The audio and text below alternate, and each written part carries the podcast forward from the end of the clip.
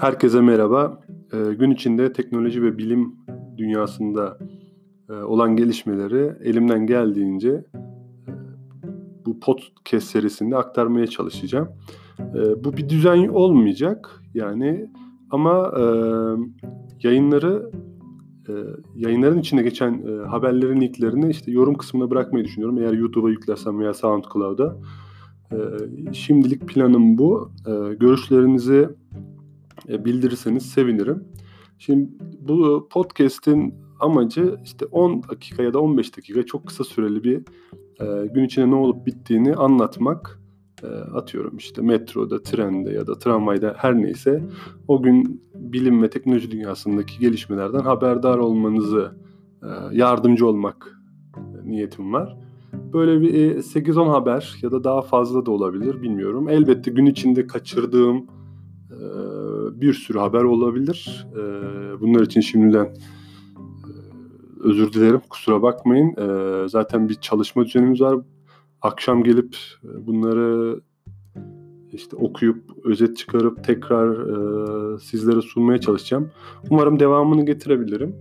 Şimdi birkaç haberden başlayalım. Benim bugün gördüğüm en acayip haber e, NASA'da 17 yaşında staj yapan e, bir gencin yani dünyanın yaklaşık 7 katı büyüklüğünde hemen hemen Satürn boyutlarında ve e, bize uzaklığı 1300 yıl ışık yıl uzaklığında bir gezegeni keşfetmesi.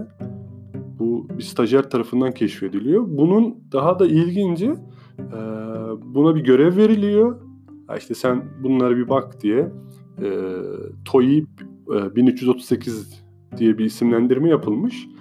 E, buradaki verileri inceliyor. İşte bunlar önceden yıldız zannediliyor.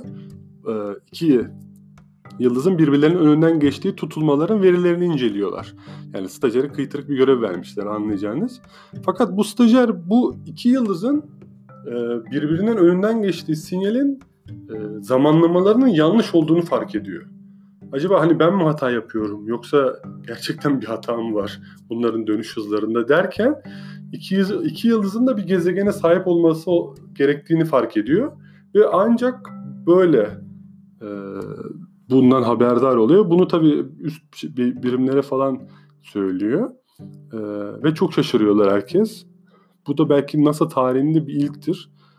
Hmm, yani gerçekten garip. Yani millet 17 yaşındaki bir stajyerin özellikle lise, lise öğrencisi bir stajyerin bunu e, keşfetmesi hakikaten bugünün en ilginç haberiydi bence. Başka ne var? Ha bu benim e, CS 2020'de gördüğümde hani herkesin olduğu gibi benim de çok acayip e, şaşırtmıştı. Sony araba işine mi giriyor? Bir Vision S diye bir elektrikli konsept otomobilini tanıtmışlardı. Ve gerçekten güzel bir tasarıma sahip. Hem iç tasarımı hem dış tasarımı. Ee, ama işte Sony belki ne yap yani Xperia serisindeki gibi mi artık davranacak? Ee, ama yani ne yapar bilmiyorum ama işte otomotiv işine girmeye niyetlerinin olmadığını söylediler. Ee, sadece işte bu elektrikli otomobil üretimi olmayacak. Ee, mobilite alanında faaliyet gösteren şirketlere böyle bir hani danışmanlık, vizyon, e, onları tanıtmak amacıyla yani onlara bir o endüstriye bir katkı sağlamak amacıyla e, bu prototipi tasarlamışlar. E, Japonların ileride geliştireceği işte otonom sürüş ve eğlence teknolojilerine de hani bir ön, ön ayak olması için bunu bir dünyaya tanıtmak amacıyla işte bakın biz de bunları yapabiliyoruz der gibi. Valla inşallah Xperia serisine benzemez. E, Xperia serisinden de e, mobil pazardan da çıkmayacaklarını açıkladılar. E, daha yeni bir tane daha telefon tanıttılar. Xperia 5 olması lazım. Böyle bir sızıntı vardı. O telefon da yine satmayacak. Şimdi buradan şimdiden söyleyeyim. Yani çok güzel bir telefon ama yani iPhone'un ve Samsung'un veya Huawei'nin, Xiaomi'nin olduğu bir pazarda hiç şansları yok. Hala da çekilmiyorlar. Hani bu Japonların bu bir inatları var ya onu kırmış onu kırmak mümkün değil. İnşallah başarılı olurlar. hazır cep telefonundan gelmişken e, OnePlus'tan bahsetmek lazım. OnePlus bu akıllı, te- akıllı telefon dünyasına bayağı bir geç girdiler ama işte geç girmelerine rağmen bu yenilikçi teknolojileri e, ve uzun süreli götürdükleri bu düşük fiyat politikasıyla e, bayağı bir e, sükse yapmışlardı. Özellikle verdikleri yazılım desteğiyle yani en düşük telefonlarına bile e, son yazılımları e, Android'in son güncellemelerini vermişlerdi. İşte e, 3 3T telefonlarına bile e, Android e, yazılım desteklerini vermişlerdi. Yarın bir etkinlik düzenleyecek. Zaten bunun sızıntısı da düştü internete. Bir e, e, ekran paneli paylaşmışlardı. Muhtemelen 120 Hz ekran teknolojisini tanıtmasını bekliyorlar. E, One, OnePlus 7 Pro ile bu 90 Hz teknolojisini e, geçen ilk e, akıllı telefon şirketlerinden birisiydi. Muhtemelen de e, bu sene içinde tanıtacakları OnePlus 8 ve OnePlus 8 Pro veya OnePlus 8 Lite telefonlarında da bu 120 Hz ekran teknolojisini kullanacaklar ve yine Snap, Snapdragon 865 işlemciyi göreceğiz muhtemelen. Büyük ihtimal 3 telefon çıkaracaklar ve bu 3 telefon hani gene eskisi gibi değil artık. Yani ucuz ve ucuz ve çok satalım değil. Xiaomi'nin stratejisi değil. Ee, biraz daha premium. Özellikle 7 ve 7 Pro serisinden sonra biraz daha premium. iPhone'un belirlediği strateji gibi yüksek fiyat ve güçlü donanımları sunuyorlar. Ee, benim tahminim bu OnePlus'ın bu sene tanıtacağı telefonlarda artık bu hani pop-up kamera yerine e, ön tarafta bir böyle bir punch hole dedikleri delgeç diyebilirler. Ufak e, çentikli bir tasarım olacak. E, arka tarafta da muhtemelen yine 3 veya 4 kamera olacak. E, dikey şekilde konumlandırılmış olması muhtemelen ve tabii ki Android 10 ile gelecekler. Hepsi çünkü yazılım desteği OnePlus'ın olmazsa olmaz. E, forumlarda çok aktif kullanıcıları var.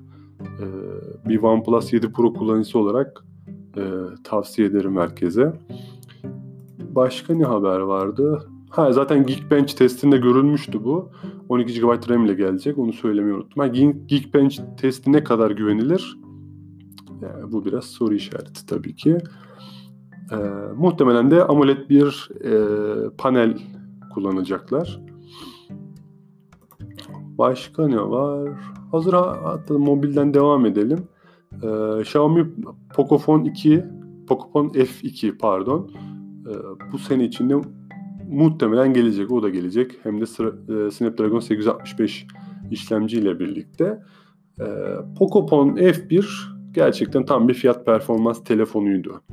Arkasındaki plastik e, kısım saymazsak ve ekranın IPS olmasını saymazsak e, ucuz bir telefon bu kadar e, dolu dolu bir donanımla gelmiş olması e, inanılmazdı. Özellikle Hindistan pazarında çok sattılar. E, dünya genelinde de çok sattılar ama önemli olan orada Asya pazarı onlar için e, büyük bir ekran vardı. Şimdi yine daha büyük bir ekrana e, muhtemelen 6 inçin üstünde bir ekran olacak. E, F1 e, F1'e göre e, OnePlus'ta olduğu gibi gene Snapdragon 865 işlemci gelecek ve muhtemelen de yani çok büyük bir ihtimalle de piyasadaki e, pazardaki en ucuz e, Snapdragon 865'li bir telefon olacak. Hmm, henüz şeyleri tam sızmadı diye biliyorum. E, ama gelirse de bir bakmak lazım özelliklerine. E, batarya kapasitesi ne kadar, ekran ne kadar, ekran çözünürlüğü ne kadar. Ama e, yine bir büyük bir yankı uyandıracak diye düşünüyorum. E, hazır Xiaomi ile devam etmişken e, Xiaomi'nin yine bu güzel ürünlerinden, serilerinden bir tanesi Xiaomi Mi Band 5'in detayları böyle yavaş yavaş artık çıkmaya başladı. O sızıntılar, leakler düşmeye başladı. E, bu Mi, Mi Band serisi ülkemize de çok tuttu. Dünyada da zaten çok tuttu. Fiyatı düşük, e, özellikleri güzel. E, yaza doğru çıkması bekleniyor Mi Band 5'in. E, muhtemelen daha büyük bir ekran gelecek ve Google Pay desteği olmasını bekleniyor. E, tabii ki her zaman olduğu gibi bu, bu akıllı bileklik de ilk olarak Çin'de satışa sunulacak. E, ve benim tahminim hani böyle bir 25-30 dolar civarı bir fiyat etiketine sahip olmasını bekliyorum. Mi Band 5 tabii ki Mi Band 4'e göre daha iyi olacak. E, ekran kontrastı yüksek olması lazım. E, 1.2 inçlik bir ekran ve daha hafif işte daha böyle yumuşak bir yapıda olması bekleniyor ve 5 serisi çıktığında da büyük ihtimal ülkemizde de büyük bir rağbet göreceğini tahmin ediyorum. Başka ne varmış benim kaydettiklerimden? Ha bu yeni geldi. İşte Elon Musk Ay'a göndereceği bir tane Japon milyarder vardı. Yusaku e, Mazawa diye. E, bu adam işte Twitter takipçilerine bir sosyal deney kapsamında para dağıtacakmış. Deneyin amacı parayı alan takipçilerin daha mutlu olup olmayacağı. Takipçileri arasında işte bir tweet atmış 1 Ocak'ta. Onu retweet edenler arasından bin er kişiye 9 e, bin dolar yani 1 milyon yen verilecek. Bu parayı alan takipçilerden de e, paranın işte sizi mutlu edip etmediğini öğrenmek için düzenli şekilde anket dolduracaklarmış falan filan. Para çok olunca işte ciddi bir sosyal deney olmasını falan düşünüyormuş dayı. Ha, hatta bak 2019'un Ocak ayında da yapmış bunu ve yaklaşık 1 milyon dolara 100 insan arasına dağıtmış. Hmm. Bunu hatırlayamıyordum. Doğrudur. Reuters'ta çıktığına göre muhtemelen doğru. Amazon'un CEO'su Jeff Bezos Avustralya'da yangından etkilenenler için 1 milyon Avustralya doları bağışlıyor. Bu da herhalde yaklaşık 700 bin dolara falan denk gelir. İhtiyaç duyulan bölgelerdeki çalışmalar ve hizmetlerde kullanacak. Gerçekten çok acı vericiydi. Hmm, iki tane de benim bugün okuduğum bir sağlık haberi var. Aslında bunlar günümüzün çok önemli bir sorunu. Çok çoğu insan gibi işte yatmadan önce akıllı telefona bakıyoruz o akıllı telefon bağımlılığı artık işte gitgide inanılmaz boyutlara geldi. Yani bakmadan duramıyoruz o telefona şey yapmaya.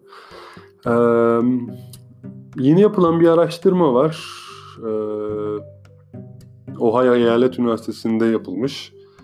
Ee, geceleri uykudan bir saat önce akıllı telefon veya tablet kullanmak e, şeker seviyelerinde ani bir artışa neden olduğunu ortaya çıkarmış. E, bu işte elektronik cihazlardan gelen yapay ışığa maruz kalıyoruz ya, onun e, e, zararsız olduğu düşünülüyor ama e, yani sadece uykusuzluğa neden olduğu düşünülüyordu ama bu yeni çalışmayla birlikte e, vücuttaki o, bu hormonal ritmi ve dengeyi de bozduğu e, tespit edilmiş. Bunun PDF'ini e, artık bunu hani YouTube'a mı koyarım, SoundCloud'a mı koyarım bilmiyorum ama orada hani bir yorum kısmında eklemeyi düşünüyorum. E, yaklaşık insan vücudunun ritmini senkronize tutması için geceleri 5 lükstan daha az ışığa maruz kalmamız gerekiyormuş. Ama akıllı telefon, tabletler ve televizyon izlemek vücudu 40 lux ışığa maruz bırakabiliyormuş. O 8 katı büyüklükte. Gerçekten fazla, fazla. Burada ne var? Ha bunu da bugün görmüştüm. İşte kanser tedavisinde e, artık elektronlar yerine protonlar kullanılmayı amaçlıyormuş.